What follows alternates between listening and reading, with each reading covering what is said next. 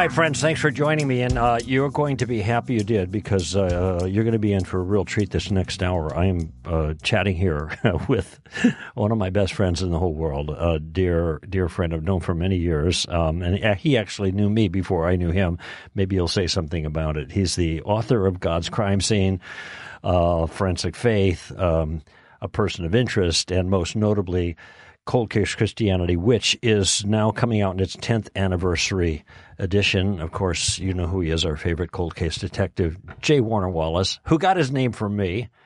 That's right. I, I That's made right. you change your name because on this show. On this show, you made me change my name. Yeah. uh, so many And- years ago. I'll never and, forget. you know, it, it is. It's just one of those kind of um, spiritual. I don't know if irony is the right word. It, I don't know if that's the right word to, to refer to the sovereignty of God, but the fact that um, before you were still an atheist, here you were listening to the show, and and now you are really the the most competent replacement for me behind this microphone, and kindly so. When I, I happen to be out of town, and I know your schedule is unbelievable, uh, and yet, you come in and you fill in for me and just do such a, a first rate job, Jim. I'm always proud to have you on board. So Well, you know how can, you've been so good to me, Greg, over the years. And yeah, I, I met you by just by met your voice, you know, on the air. And I forget who who first turned me on to the show, but but I remember it was during this period of about nine months or a year where I was um, starting to be interested in something that I had never been interested in before, which was, you know, what is this true? Is there is there a God? Is is Mhm.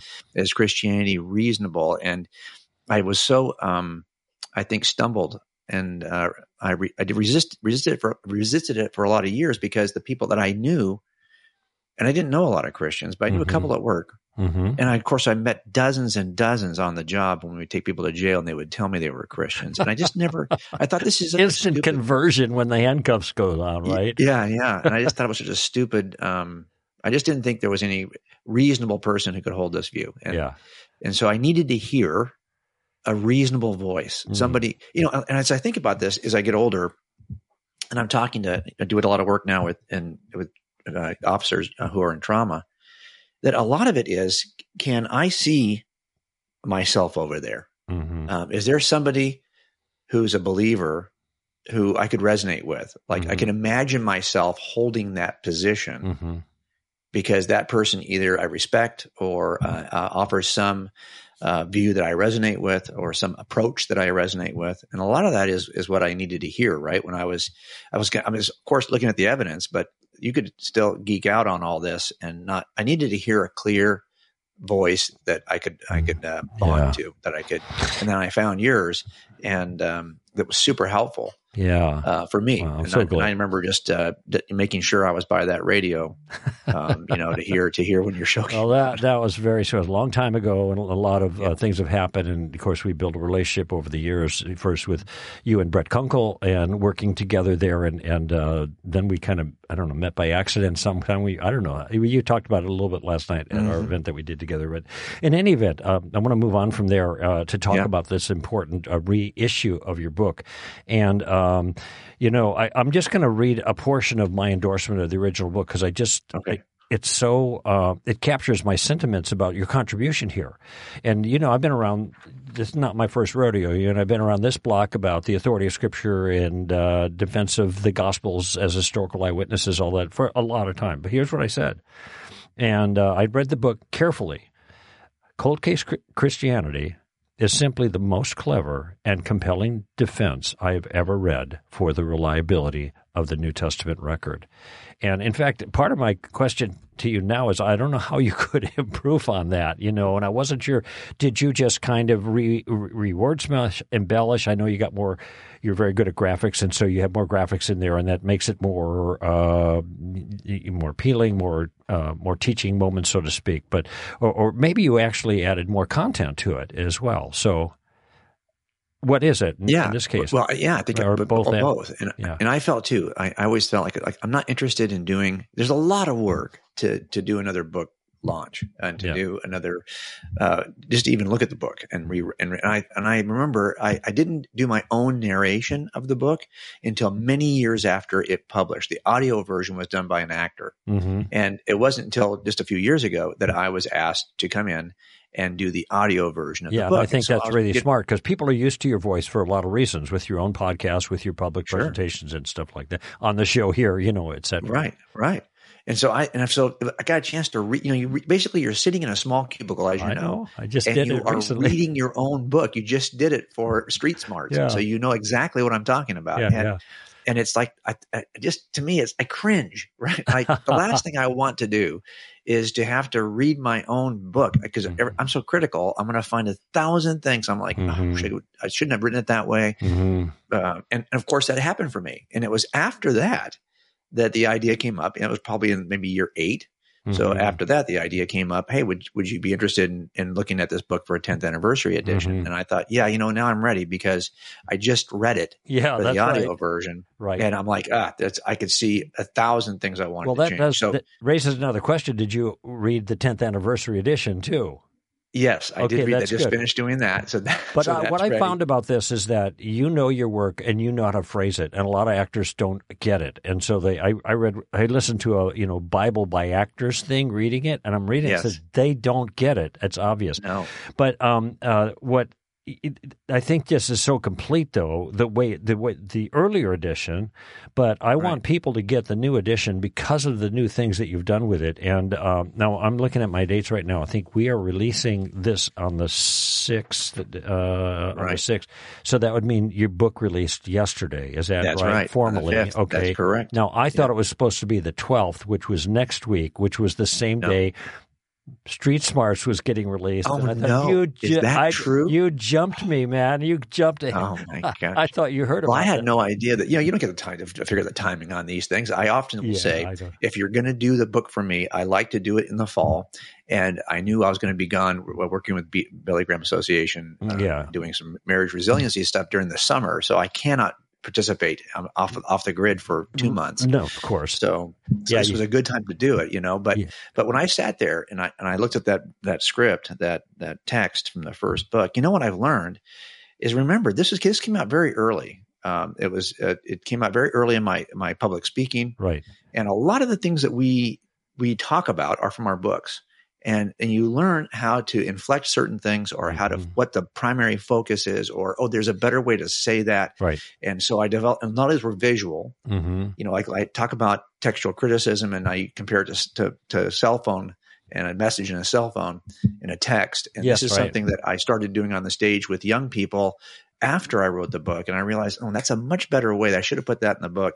So there's a lot of stuff that I learned from working on the stages that I went Sure, back and wrote into the book to update it so that it would make better, be clearer and, and quicker to read. But there's a bunch of, I don't think there's a single page. I remember when I went through it, making uh, you know everything I changed I, I put in red so the editor can see if we do this It was all bloody every much- page. yeah every book's going to have a lot of because I don't like the way things sounded so I understand. so I went back and rewrote all of that No, it's it's uh, it's excellent, and uh, the first book was excellent. The second one is a step up from that, and it's. Uh, I want to get into some of the details of it because there were things that you say in your public presentations you deal with in the book that are, are on the minds of lots of Christians because they're challenges, and uh, one of them is the differences between the Gospels. Okay, Gospels are different.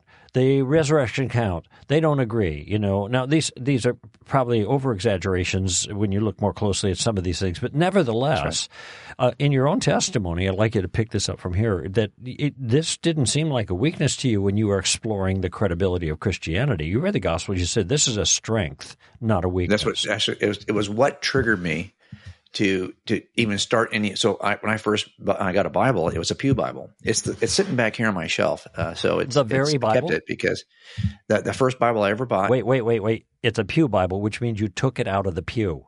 No no I they were selling them at, Oh, uh, okay. I'm just like- checking. it I was wasn't like a- sure if you lifted it.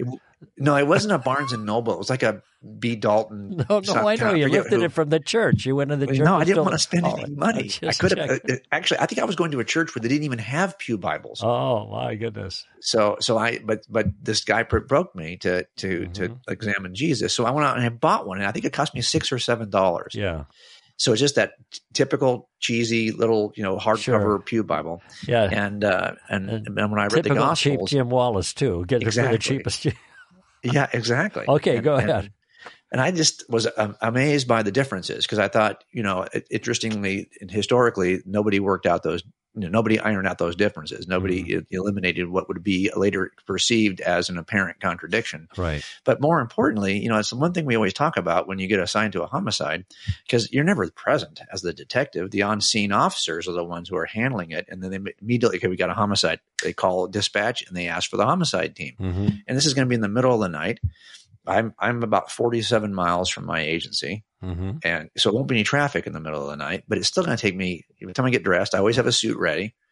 Uh, and my, my gig bag is sitting on the floor. So it's not that much time, but it'd probably be an hour and 15 before I get there. So my only request of dispatch is, Hey, separate the eyewitnesses because uh, if you don't separate them, they're going to start to give you the same story when you get there an hour and 15 Because they're talking later to each other and they're talking to each other. And I don't want them talking to each other because I want all of those apparent contradictions. It's like we have this rough edge puzzle Mhm. and each person's bringing something.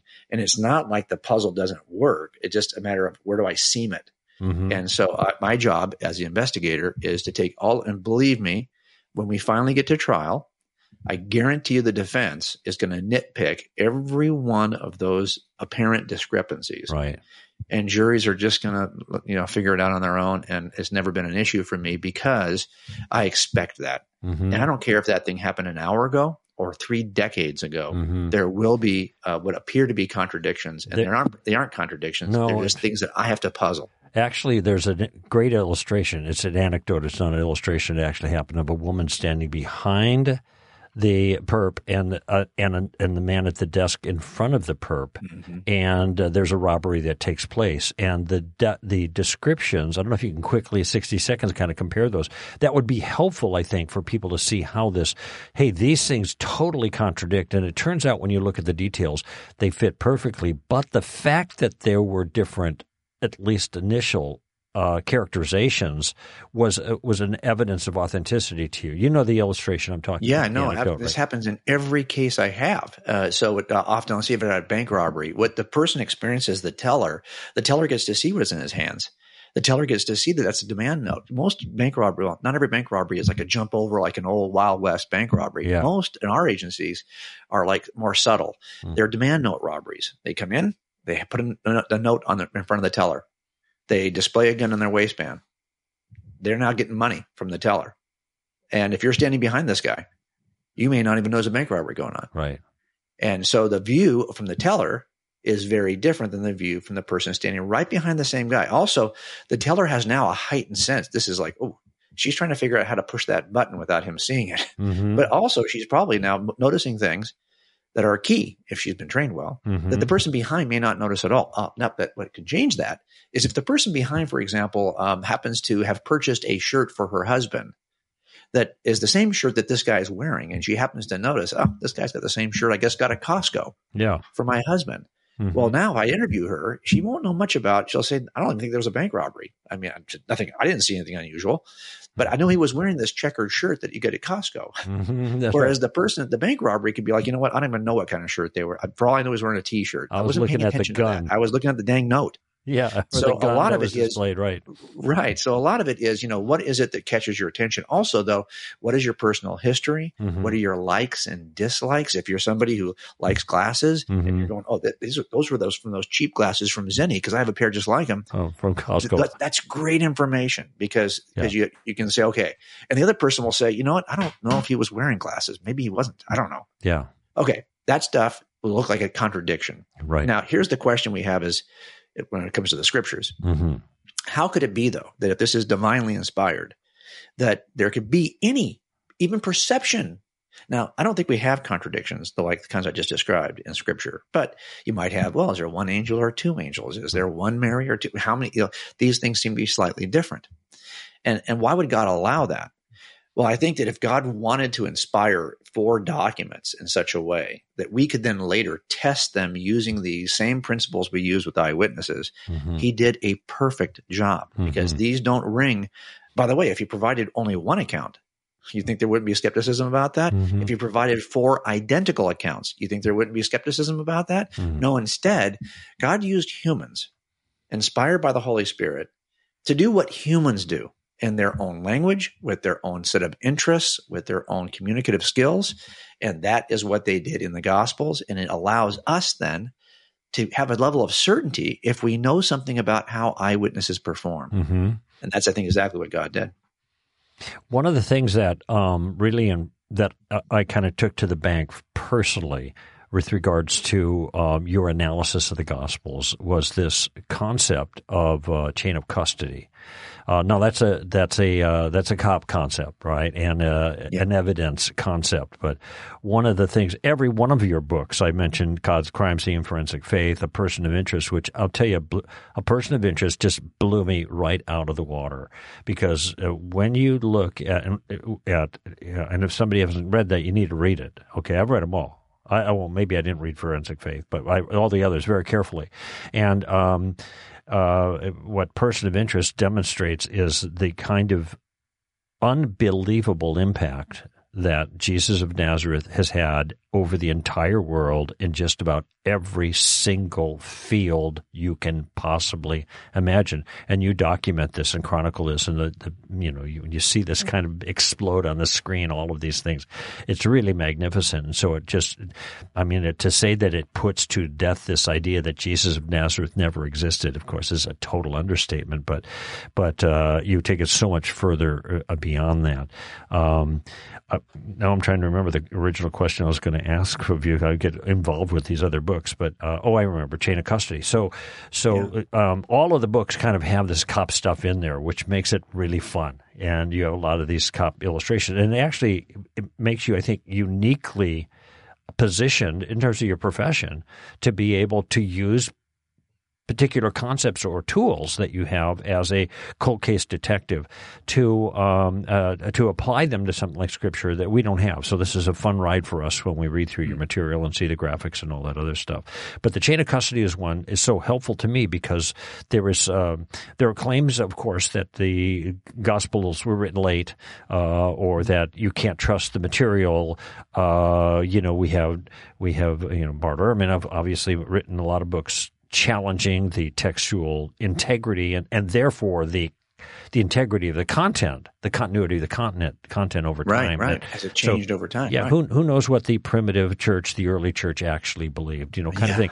But this concept of chain of custody to me was such an eye opener. So spend a few moments and describe the, the, police concept and how it applies here to the New Testament. Yeah. So the idea is that that that if something is collected as evidence, uh, couldn't it be tampered with? And you see this a lot. Making of a Murder was a was a special on Netflix. So it got huge viewership. Mm-hmm. And one of the arguments there, and of course that was that was created by the defense team of the suspect who was in custody. So naturally, it's going to be inclined toward the defense. Mm-hmm. And it, it claimed that police officers pulled blood out of property from the victim and planted that blood at a scene so that a, a, an item collected was actually clean prior to it being contaminated. Mm-hmm. So so that, there's the question. Has a piece of evidence been tampered? And that's kind of the, the, claim that a lot of skeptics make. Look by the way that claim though does kind of admit that there's an early version of jesus. Mm-hmm. one, one, one, one approach is okay there's no, nothing early. It's all centuries later. Mm-hmm. but to make the claim that it was changed over the first three centuries has to at least admit there was an early version that's a good right? point. I never thought about that. That's good. So they're, they're claiming there's an there, there's an early version but it was changed. So there's a simple jesus of nazareth preaching rabbi sweet guy taught us some good moralistic sermons, but never walked on water, wasn't born of a virgin, never raised from the grave. But this is all the supernatural additions that mm-hmm. were added over the first three centuries before you get to the Council of Nicaea or the Council of Laodicea, I should say, where finally we're talking about, well, how do we compare these uh, views of Jesus? Mm-hmm. And so the question is, how do we know it hasn't been changed? Well, that is really about, uh, and from an evidence perspective, about figuring out like who's the first person to collect the evidence, who does he give it to, what do they say about it? Did they document the transition in, in terms of criminal trials? And then did they bring it to the crime lab? And so what we typically do is we have somebody at the scene takes the first picture, writes the first report. The next person who touches it will take another report, sometimes take another picture, bring it to the crime lab, write a report. That it was released to the crime lab on this date. They write their reports, take more pictures. It eventually gets to me. I take a picture usually so I can show it to the DA. Here's what we're going to use in trial. And so I've got picture after picture after picture and report after report after report that'll document the state of the evidence over time. So we can see over time did From it change? The beginning. These are like Right. These are like links in a chain that connect the past to the present. Mm-hmm. And so we're just trying to see is any link missing because that's that may be where it was tampered with. Yeah, and that's the So- chain, chain of custody. Chain of know, custody, This right. this evidence was in the custody of someone that was a position Yeah. to report upon it at the time. And I can. I've had a case, for example, with uh, some some attorneys are bigger sticklers about this than others. I, you know, if you, I worked with, you know, Robert Shapiro on a case. He's the O.J. Simpson attorney, and you know, he was the kind of guy who would he would have an evidence show. He would ask us to pull all the evidence out. He was very meticulous about this, trying to figure out where he could poke holes in our case. And so you spend a lot of time trying to be very clear about where this evidence went over time. And you can do the same thing with the New Testament. You could look at who's the first writer who claims to be the first writer, and then who were the students of that writer. That's the next link in the chain, and who were those people's students. And so I I remember you know thinking this is how we're going to have to, to to answer this question I had for myself. Mm-hmm. It's one of the four things we assess in eyewitness testimony. Have they changed their story over time? You know, all my nobody murders, we convicted those guys because they changed their story over time. That was really the biggest piece of evidence we had in front of a jury. Hmm. Change story over time. Mm-hmm. So I just did the same thing with this, and I started looking at well, okay, if I start with John, where does that chain of custody go? How do I get from John to the Council of Laodicea? If I start with Peter, how do I get to the Council of Laodicea? If I start, I'm starting with Paul, how do I get to the? How do I know that these documents have remained in the original conditions they were? So if you look at the original students of those who said they were eyewitnesses, and I include Paul because Paul saw Jesus on the road to Damascus Mm-hmm. if you didn't have the eyewitness documents, no gospels, no letters of Paul, you'd be stuck with the exact same version of Jesus we have today if all you had were the first students of those folks in the late first century. Mm-hmm. You're stuck with the same Jesus. Some Now, have- examples in the in the case of John were uh, you know this better than I do. uh, I do. Papias, Polycarp, and and, and uh, Ignatius are the students of. Now, what people will do on the skeptical side is they'll say, "Well, we don't know for sure the level to which they knew John." Okay, like like, like if you this is what every defense attorney does is he he wants you to not see the forest through the trees. He, Right. he wants to focus on every little tree to try Every to little cast leaf, right, right. But that means we have to have a grand conspiracy involving generations of Christians over centuries of time in various locations around the Roman Empire to pull this off. And sorry, that to me is not nearly as reasonable as just follow the evidence where it leads. right, right. And we have to tell jurors this all the time. Don't get, we have actually visual graphics, you know, Mhm. don't get stuck on the tree. This is a part of a forest. This is death by a thousand paper cuts. This is really a much bigger case than that that defense attorney would want you to believe. Mhm. What are the odds that all of these paper cuts would actually point to the same conclusion? Yeah, yeah. I- This- I mean, really, that that's really what to help help jurors to see. This is a uh, a motif that you follow in uh, God's crime scene, which uh, uh, y- to- it's a whole nother approach to the enterprise and, and very detailed in a lot of ways, Uh, very sophisticated, I think, because of all the topics that you deal with. I mean, and you, you, you deal with the origin of the universe, you deal with design in the universe, you deal with the problem of evil, to man's sense of morality, you, you deal with, uh, I'm trying to th- just off the top of my head, The design and biology, the origin of life. like, yeah, that's right. know, that kind of consciousness, consciousness, Consciousness uh, and acts free of will, free agency. Yeah. So there's there's all of these things that are, are features of the world, features of reality, that if you're going to be careful about your worldview, are going to have to be explained in light of your worldview. And one of the points that you make here, and this is relates to this what you're just offering, uh, is that that um, any individual thing, like the origin of the universe, or the design of the universe, or one's sense of morality, or what appears to be free moral agency, or human consciousness, of these all these things you deal with, there are different people who have all kinds of different ways of trying to explain uh, other alternatives for that than God. Okay, Right. uh, it turns out in any individual case, God looks like the better alternative. But nevertheless, one of the strengths of that approach is that, uh, you point out, is that here is an answer that answers every single one of these. You don't have to have That's these right. this whole collection of ad hoc explanations. It's it's so unified, and it's similar to this uh, chain of custody uh, argument that you're using. Yeah, I mean, and part of it is if you think about the evidence we talked about in God's crime scene, is that, that these folks who offer an, a solution for the fine tuning of the universe, that solution does nothing to explain free agency. Right. It's not a coherent single solution that is a robust worldview that Mhm. knocks down all of our questions. It actually Mhm. responds to all of our our questions. Mm-hmm. Not only that, there's like 10, you know, 10 folks who will try to explain the origin of the universe, mm-hmm. 10 different theories. And these guys don't even agree with each other. Right. Let alone are they addressing any of the other seven pieces of evidence we talked about. So I'm looking for one grand theory of everything. And that theory of mm. everything is called God because yeah. that happens to be the Christian worldview, for example. But in that, even in that case, that's why we wrote Cold Case because you can make a case for God from God's crime scene as a, as a, as a Muslim. We needed to know how do I turn, how do I know that, that the, the God of the New Testament is the God we're describing in right. God's crime scene? That's right. a whole different enterprise. And that's this one. You know, I'm going to bring something up because you mentioned this about how we try to use these def- detective when I first taught this class, cold, cold case Christianity at Biola, I had a student and he was in the class and he said, you know, I got to be honest, I'm here, but I kind of think this is just a gimmick. Like this is just a gimmick. Hmm. Like you're just like leveraging this. Like if I was a plumber, I'd have a plumber's attitude about this whole set of collection of evidence, right? And I said, okay, that's fair. I think that's really fair. And I'm gonna let's wait to let's go through the class. You know, I'll show you the approach I'm taking, and then you tell me at the end if you still think it's a gimmick. And I've had people online, like a lot of doubters will make create videos or, you know, they, first of all, two things you know they're going to, if, if you turn, if you become a, a, Christian at 35 and you were an atheist up to that point, mm-hmm. well, then they're going to say, we kind of do the same thing. If, if we have an atheist who says he became a Christian, we're going to say, well, he was, you know, or, or a Christian who became an atheist, we're going to say, well, I'm not sure he was ever really a Christian. Right.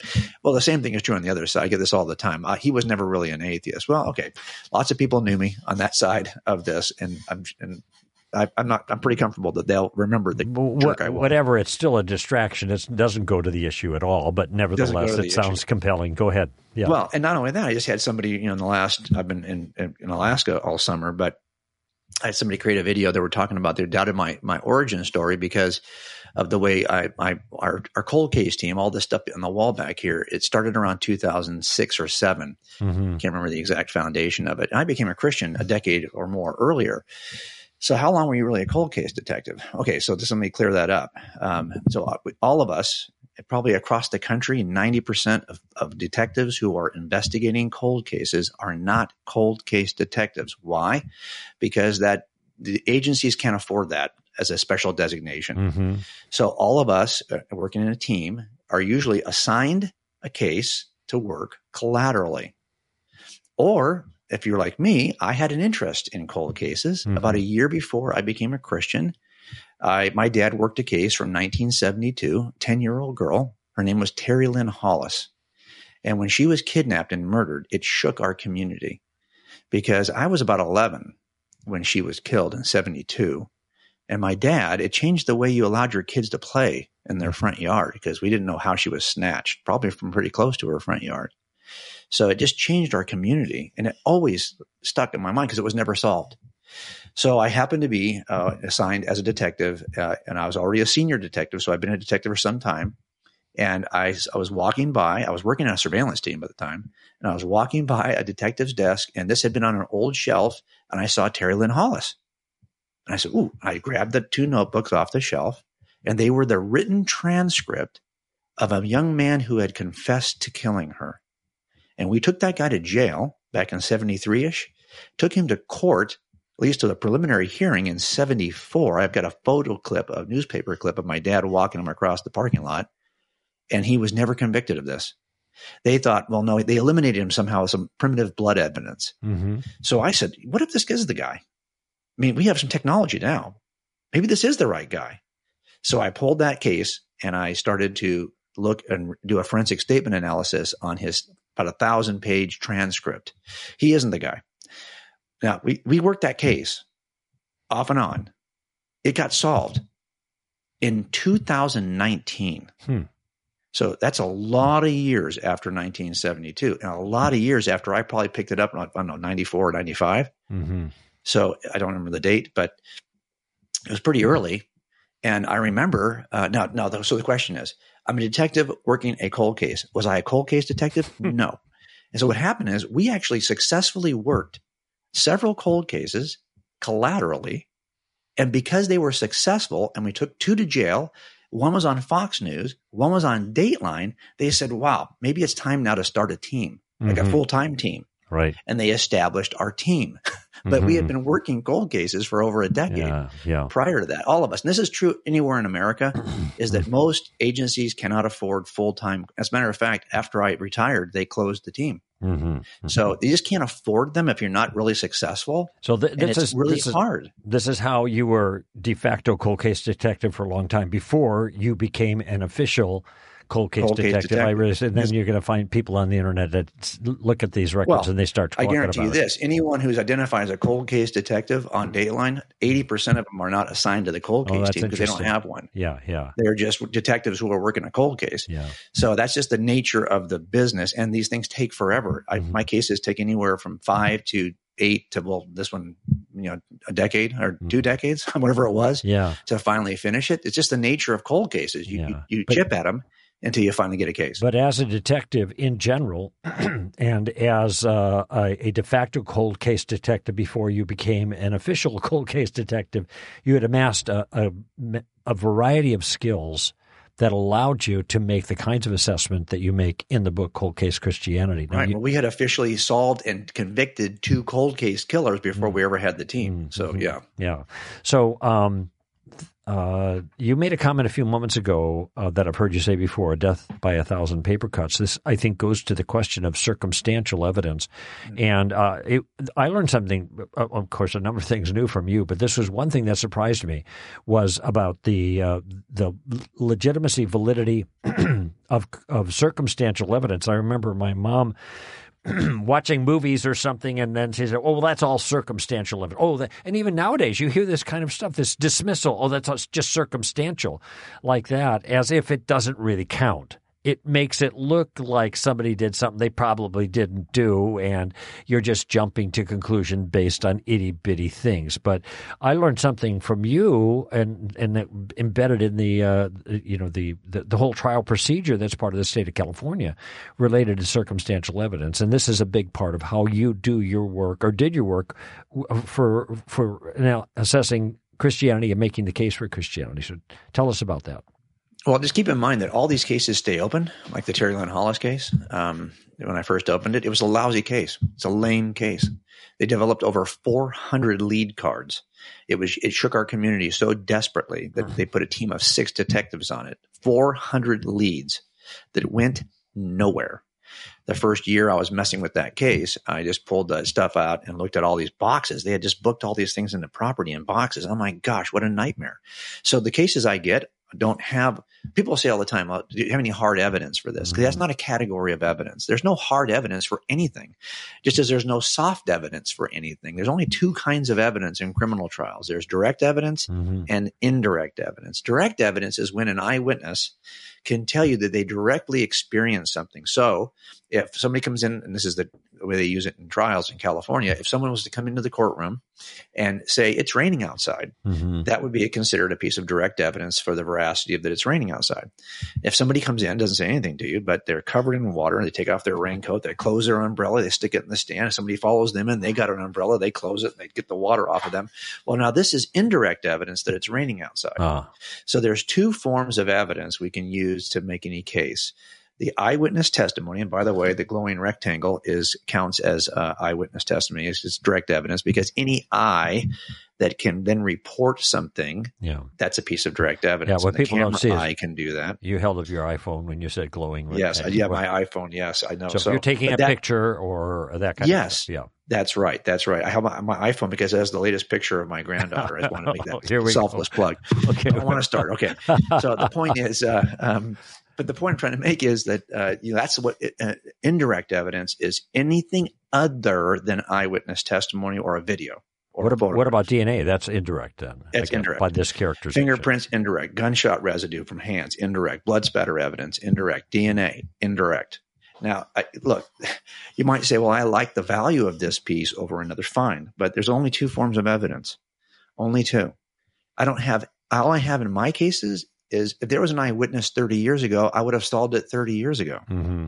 It wouldn't be a, a, cold case. So the cold cases I get are those death by there. So that's why we talk about apologetics, the project, the, the, the to, you know, I'm an accumul- accumulative case guy mm-hmm. because that's my work. Mm-hmm. It was all cumulative case. I, I, I did work, you know, I was assigned a robbery homicide for five years and and during that time, I collected a bunch of other cases that were not this way. The cases you make quickly because you got four or five eyewitnesses. Those Right. cases are fresh cases, but cold cases are different by nature Right. because they usually don't have the benefit of eyewitnesses. So you build them on circumstantial.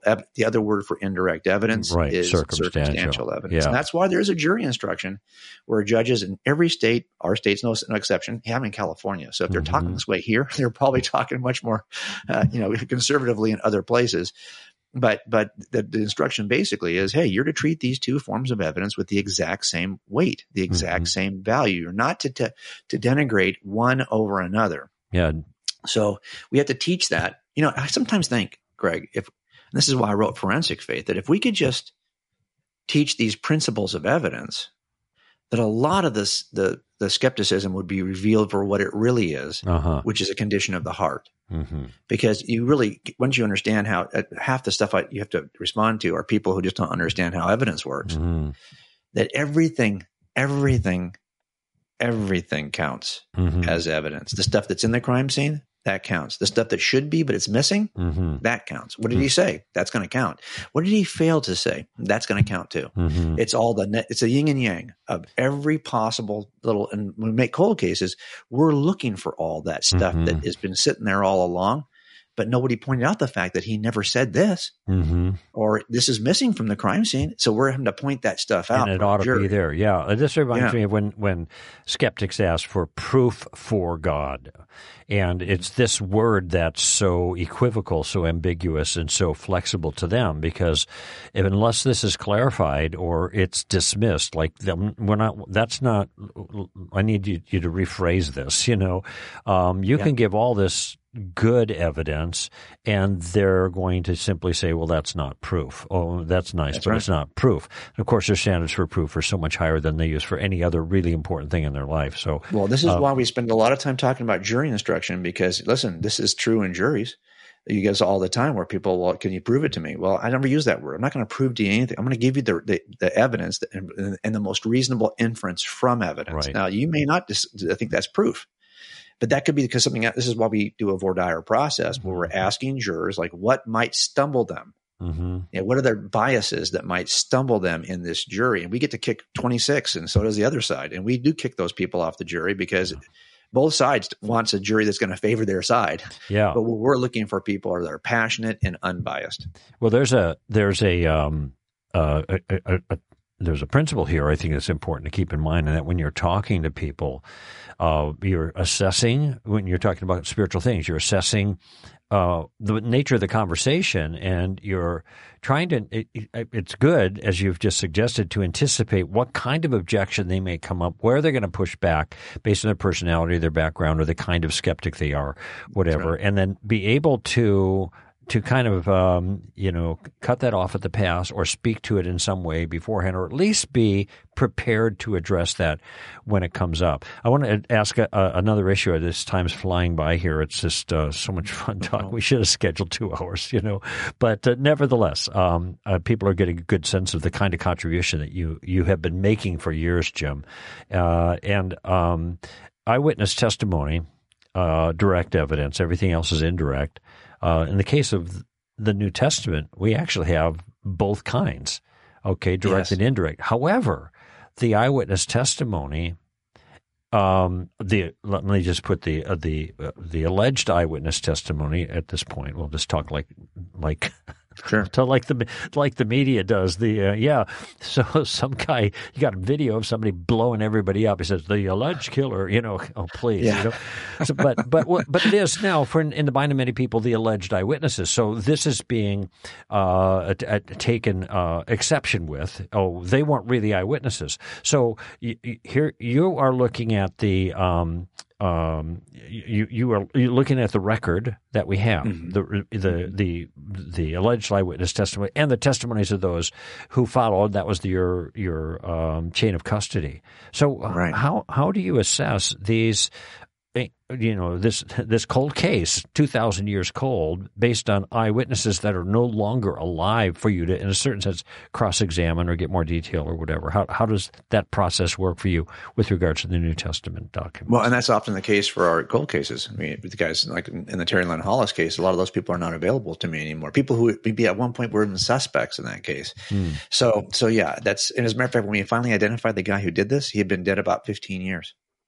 So, so you know, this is the kind of stuff that happens when you work a cold case. Um, so, I always tell people, I don't trust anyone. You know that. I mean, most people who call me for advice, they're calling me for the glass half empty view, right? yeah. ask Danielle. Danielle schedules all the standard, That's standard, right? Yeah. All the uh, uh, the reality shows, uh, yeah. reality conferences we do, and and so and Danielle and I have known each other since we were doing youth ministry together, and yeah. she will tell you that if she's like needs to hear the negative side, she'll just call me because uh-huh. I'll tell her, you know, this guy's a liar. This guy, you know, I mean, just the, the skeptic in me, right? The pessimism in me is, is right. comes out because that's what's helpful as a detective. Yeah, is that you have to be distrustful.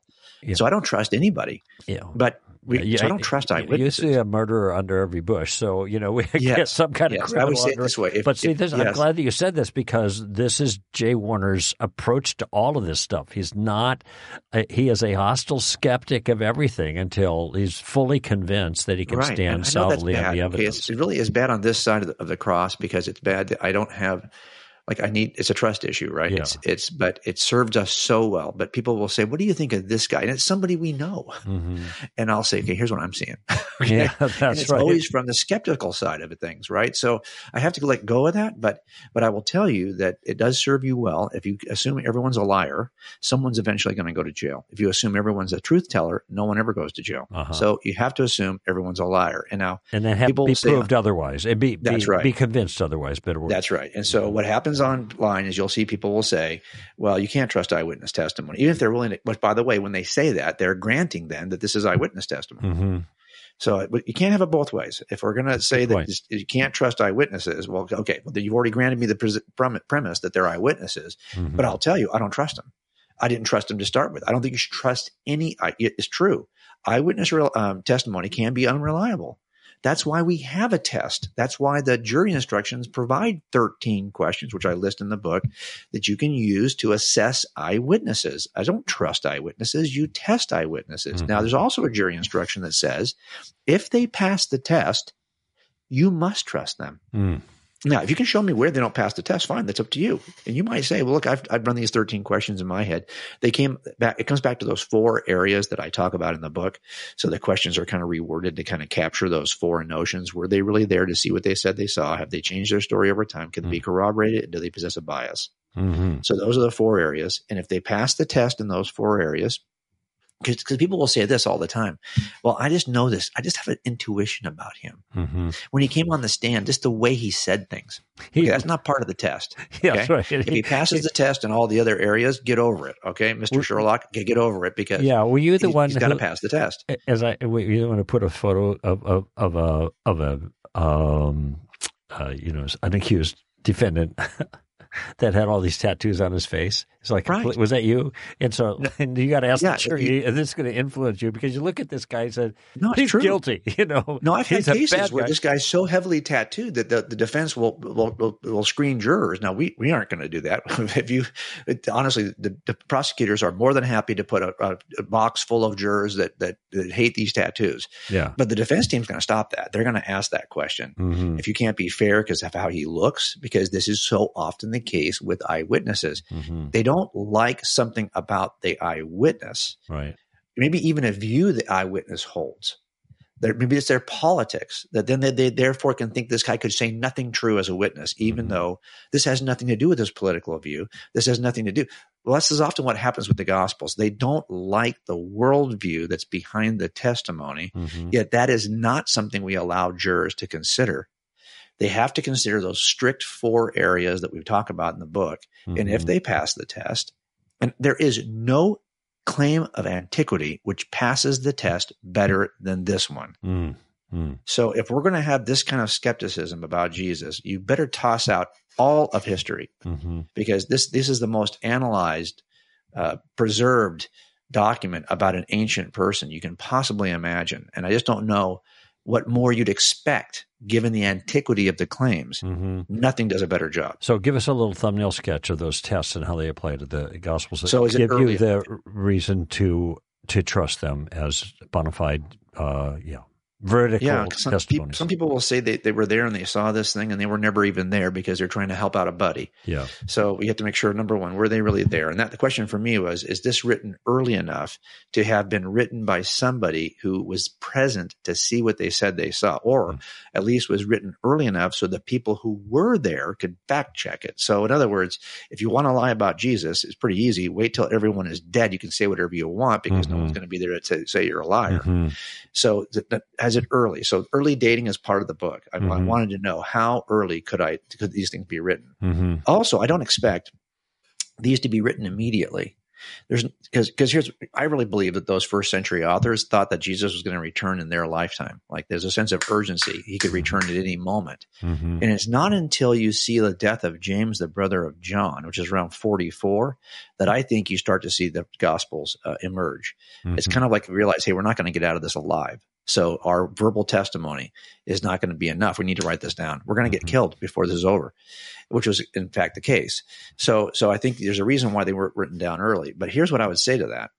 Um, I don't know if you've ever like gone back and looked at the transcripts for like, let's say you've, you've probably talked, done tactics a bazillion times, even before you wrote the book. Yeah. Uh, I know you did the story of reality uh, a bazillion times as Uh-huh. credo before you ever wrote Yeah. the story of Which, by the way, I I was publicly thank you for uh, convincing me in about 60 seconds that Credo as a title for a book really was not marketable. And so we opted for the subtitle, The Story of Reality. And, and uh, that took me really 45 seconds over dinner there at the uh, Cheesecake Yeah, Factory, you know, in Thousand Oaks, Factory, yeah. right? Yeah. Yeah. And you hammered me. My wife was there with it. I said, okay, well, I changed your name, so now you change my title. So, okay, great. That's What's right. That's right. Quid We're pro even. quo there.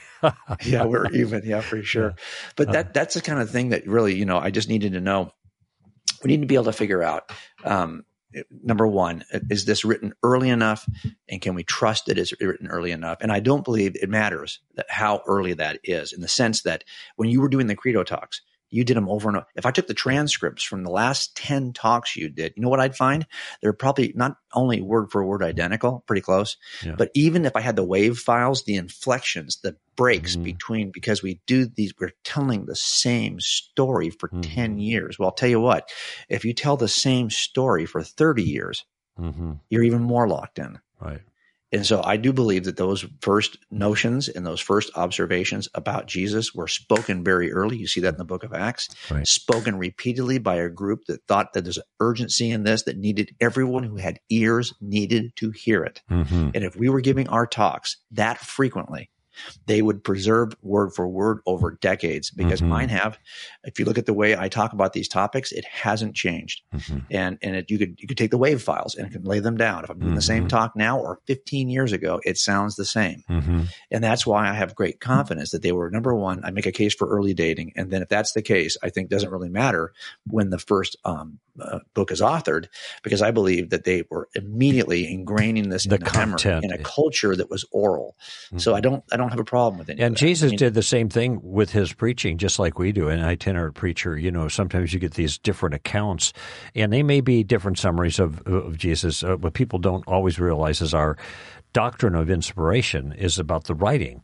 It isn't Yes. about the original speaking. Now, we're not saying that That's right. Jesus wasn't speaking with authority as God then, but the but we're we, what we're focusing in on is the God superintending of the writing and the record. And so you can have different summaries that are still equally inspired by God, but it Right. certainly is And- likely. But also, if you know this, look, you I, my collection of files on my computer. If someone says, "Can you come out and speak about God's crime scene?" Well, how much time do you have? Uh, Forty-five minutes.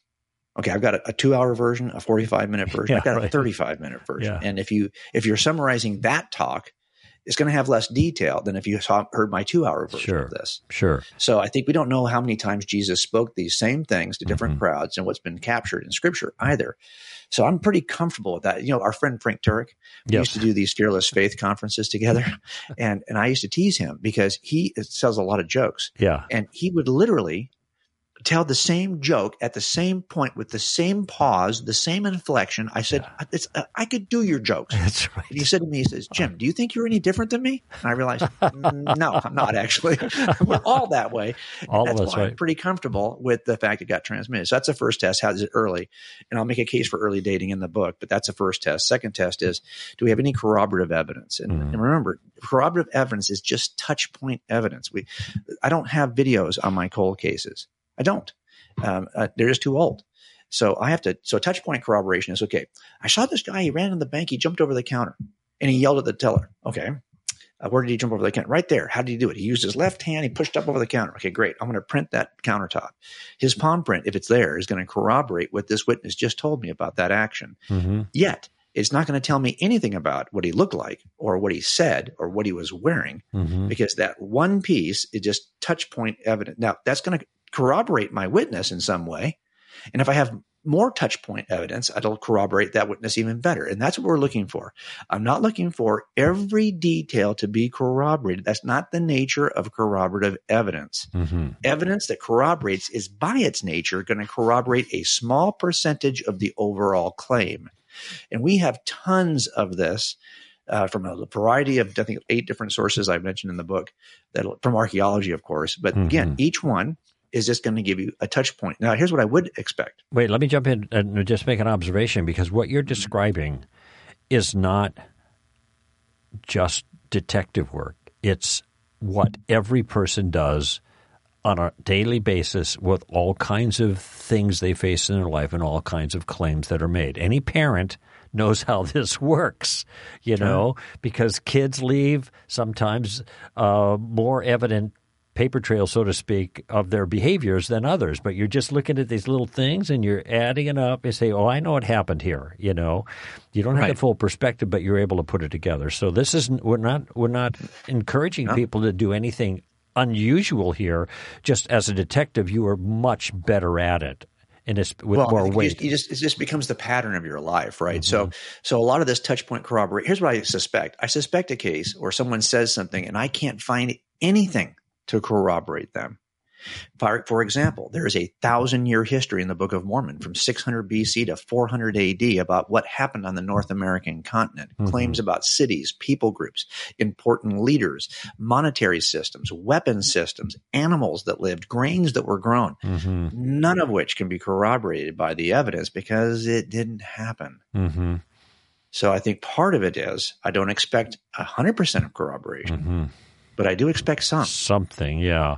And, And if I course- get nothing, I'm suspicious. Well, then you have you also have chariots with wheels pulled by horses. Right. Neither of those existed in North America Existed. before the Spaniards Right. came, and it's whatever. So, in another issue, but go. That's yeah, well, also the claim that these are all uh, people who with Jewish origin who came across the Atlantic at the time of Jeremiah. Mhm, mhm. Okay, there's no uh, Semitic blood in any of the DNA lines on the North Mhm. American continent. It's Mhm. all Northeast Asians who came Mhm. across and became the, the indigenous people groups. It's an in- So interesting point is- contrast, yeah, because you, you, you, you use the same kind of ass, ass, tools of assessment in, in different circumstances, and you come up with rich evidence in one and no evidence in the other. Which, in your I'll case, tell you that that was that was part of my journey, Greg, because the only religious people I knew were not Christians. It was my dad's second wife and my ha- half siblings, who were all Mormons. Mhm. And and because I knew that that was just demonstrably false, it, I think it actually kept me away from. I mean, you, people who don't know anything about religion or know anything about Christianity don't know how to separate Mormonism from Christianity. It's all Mhm. got Jesus in there somewhere, right? Yeah. So, so I think it really stumbled me for a longer period of time because the only religious people I knew were not uh, they were Mormons, Mhm. and some of the claims just were even more fantastical than the Mhm. claims of Christianity. Mhm. So that's the second one is, is is you know can you corroborate this in some way? The third is has it changed over time? We talked about that with the chain of custody, and the fourth is that they possess a bias, and bias always comes down.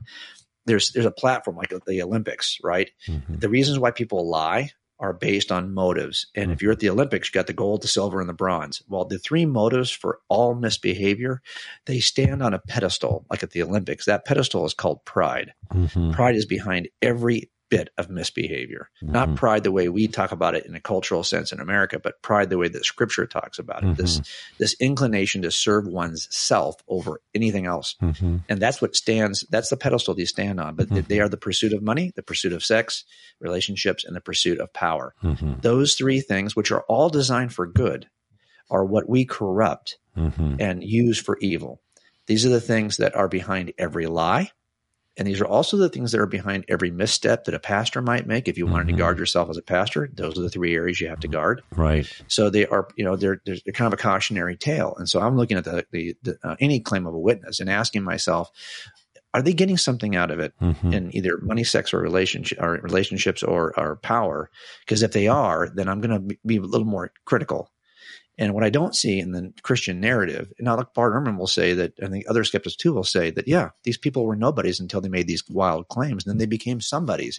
So it is a power, respect, authority issue. That's what they're that's claiming. Just ridiculous, of course, given the fact that Paul was already in that position. He already possessed the authority, power, and respect he used to draw up papers against Christians. Mm-hmm. So what is he going to jump out with the bigger group? Which, if you think about the, the Roman Empire, Jews were in a special category. Mm-hmm. Others could had to bend their knee to the Roman gods. Jews mm-hmm. didn't. They, he had protection in some ways over there. So I'm going to jump out of this group where I lead mm. and get my rear end kicked all over the planet for the next yeah. 30 years, hoping in this smaller group to someday return to the position I already have. Mm-hmm. No way. I mean, it's possible. It's just you not know, reasonable. I, I, have a rule about lying. I, I tell audiences, and I said, all your kids know this, okay? You only lie to get something good. You don't That's lie right. to get yourself whipped, stoned, beaten with rods, crucified upside down, or beheaded. that's, that's, not right. a that's not a good lie. Okay, like yeah, also, what, was this, I thinking? You know, yeah, kind of thing. There's this game in youth group we used to play all the time called Two Truths and a Lie, and you could. And I'll tell you, I always noticed this that you, are supposed to tell two truths about yourself and one lie, and we're supposed to guess which yeah. one's the lie. Well, no one tells a lie that makes himself look bad. Usually, usually the lie is something like, "I used to own a Porsche." Yeah, because right. because you, we are so prideful. And, you know, so yeah, anyway, sure. the point is, um, I think this is one of the things you have to evaluate those four things, right? And if they pass the test in those four areas, now the question becomes, what is keeping me out? Yeah. This is why that, that process for me was took so long, nine yeah, months. It's yeah. not a quick process, well, but it's I'm, a process is worth taking. I, I'm, I'm glad that God rocked you out and used all these things that you could pass on to other people like me and, and so many like me in our in our fraternity and then so many others that have benefited from your work, Jim. I, am really frustrated because I have five seconds here, but um, you have you, you, um, not only Cold Case, but you have spin off products that relate to these different books that you've done. And your wife, Susie, worked with you on some of these for young people and for kids. And so you've got a whole, uh, you know, a whole bunch of things out there for people to benefit from. Uh, all the best on this new release of Cold Case Christianity and, and everything else. And uh, I look forward to the next time we're actually face to face together Looking forward to it too, Greg. I love you, brother. All right, buddy. J. Warner Wallace, Cold Case Christianity, updated and expanded 10th anniversary edition. Greg Koukl here for Stand to Reason. Give them heaven, friends.